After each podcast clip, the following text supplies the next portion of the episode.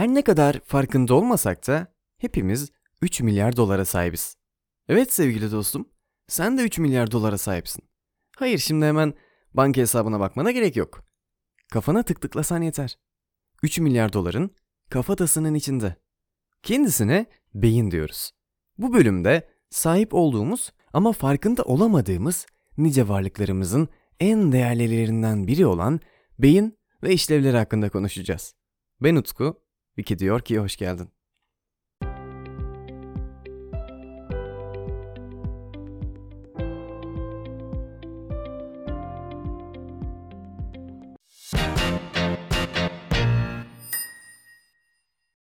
Eğer beynimizin işlevi bir bilgisayara dönüştürülebilseydi, bu kuantum işlemcili bir bilgisayar olurdu ve fiyatı yaklaşık 3 milyar dolara tekabül edecekti. Peki, bu vücudumuzun kütlece sadece %2'sini kaplayan, enerji oksijen tüketimimizin %20'sini tek başına harcayan, inanılmaz masraflı 1400 gramlık et parçası nasıl olur da 3 milyar dolar eder? Hemen açıklıyorum. Çünkü bu et parçası içindeki 100 milyar sinir hücresiyle ki bu neredeyse Samanyolu galaksisindeki yıldızlara eş. Bilgiyi saatte 430 kilometre hızla aktarabiliyor. Saniyede 10 katrilyon tane işlem yapabiliyor. Kalp atışı, solunum ve sindirim gibi otomatik eylemler otonom sinir sistemi yoluyla düşünce mantık soyutlama gibi daha karmaşık zihinsel eylemlerse bilinçli olarak beyin tarafından yönetiliyor. Avrupa'da 2013 yılında bir proje başlatıldı. İnsan Beyni Projesi. Bu proje beynimizin işleyişini, yapısını daha iyi anlamak ve tedaviler geliştirmek amacıyla gerçekleştirilen bir araştırma girişimi. 123 kurumdan 500'den fazla araştırmacının yer aldığı büyük bir araştırma projesi olan İnsan Beyni Projesi'nin ana hedefi beynin farklı bölgeleri arasındaki iletişimi, nöronların çalışma prensiplerini çözümlemek ve bunları bilgisayarlara aktarabilmek. Bu proje 10 yıllık bir proje ve ekip 2013'te başladı.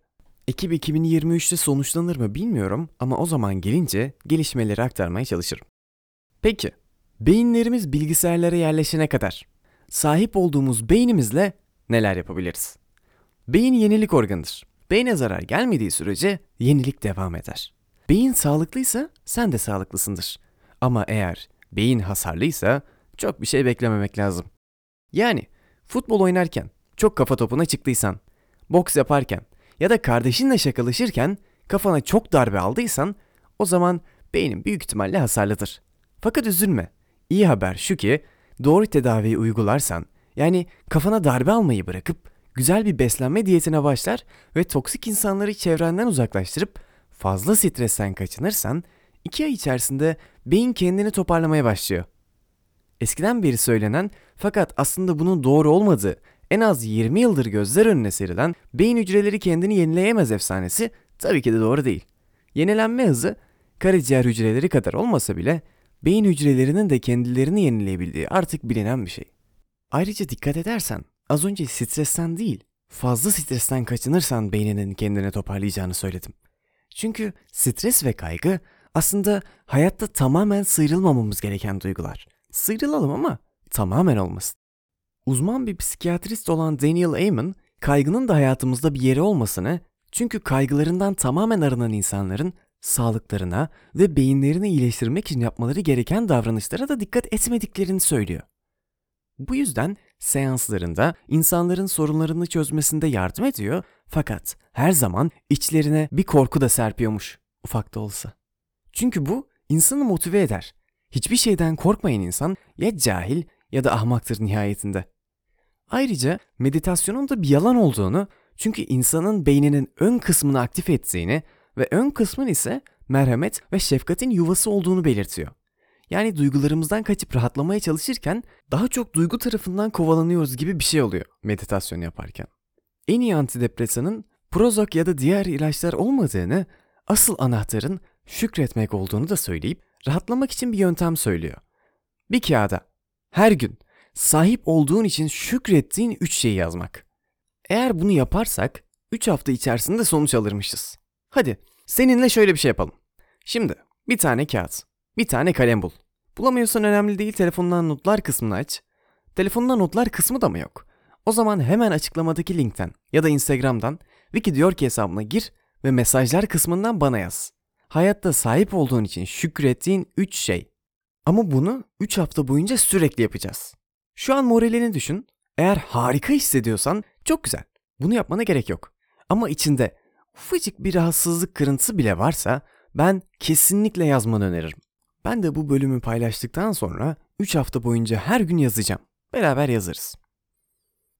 Peki, filmlerde izlediğimiz gibi telekinezi ya da insanların düşüncelerini kontrol etme gibi işlere yeltenebilir miyiz? Tabii ki evet. Neden olmasın? Belki telekinezi biraz zorlayabilir. Fakat beyninin sınırlarını aşıp hayal gücünü kullanarak var olan bir nesne yokmuş gibi ya da orada duran sandalyeyi sanki başka bir yerde duruyormuş gibi hayal edebilirsin. İnsanların düşüncelerini değiştirme konusuna gelirsek belki bunu çoğul yapamayabiliriz ama kendi düşünceni beynini kullanarak değiştirebilirsin. Ne demeye mi çalışıyorum? İngilizce öğrenmek çok zor, yapamıyorum. İnsanlarla konuşamıyorum, çok utangacım. Ya da şu kitaba bir türlü başlayamıyorum çünkü odamı toplayamıyorum mu diyorsun? Dememeye çalış. Hatta deme. Böyle şeyler için büyüklerimden duyardım. Dua yerine geçer oğlum. Olumsuz şeyler söyleme derlerdi. Cidden beynimiz söylenen sözleri sanki birer provaymış gibi algılıyor. Ve bizler o düşünceyi ne kadar tekrarlarsak beyin o düşünceyi o kadar benimsiyor.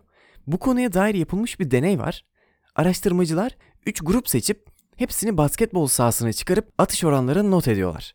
Ardından birinci gruba her gün sahaya çıkmalarını ve atış çalışmalarını istiyorlar. İkinci gruba hiç sahaya çıkmamalarını, topa dokunmamalarını, hatta basketbolu hiç düşünmemelerini istiyorlar. Üçüncü gruba ise sadece başarılı atış yaptıklarını hayal etmeleri isteniyor.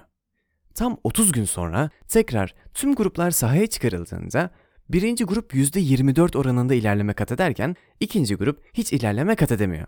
Ama buradaki asıl olay, asıl şaşırtıcı olan şey üçüncü grubun topa bile dokunmadan sadece başarılı atış yaptıklarını hayal ederek %23 oranında ilerleme kat etmiş olmaları.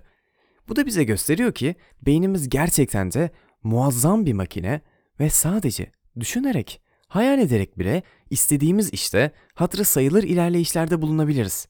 Yani belki de eğer yeterince uçabilirim dersen uçabilirsin bile. Kim bilir?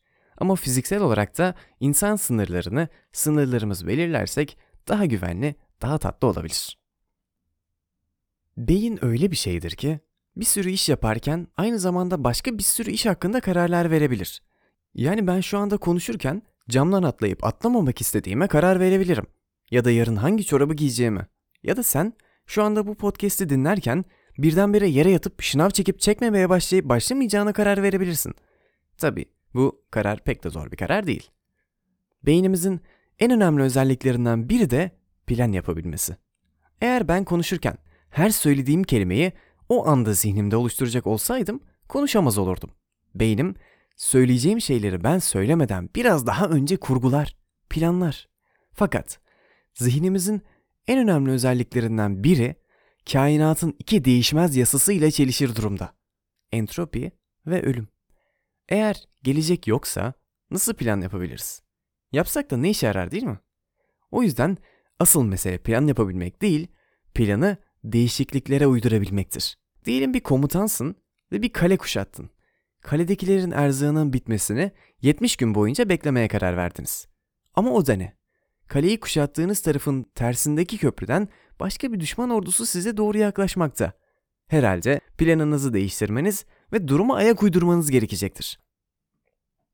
İşte beynin aslında en önemli özelliği de budur. Plan yapabilmesi ve plan kurguladığı gibi gitmeyince plan duruma göre tekrar kurgulayabilmesi.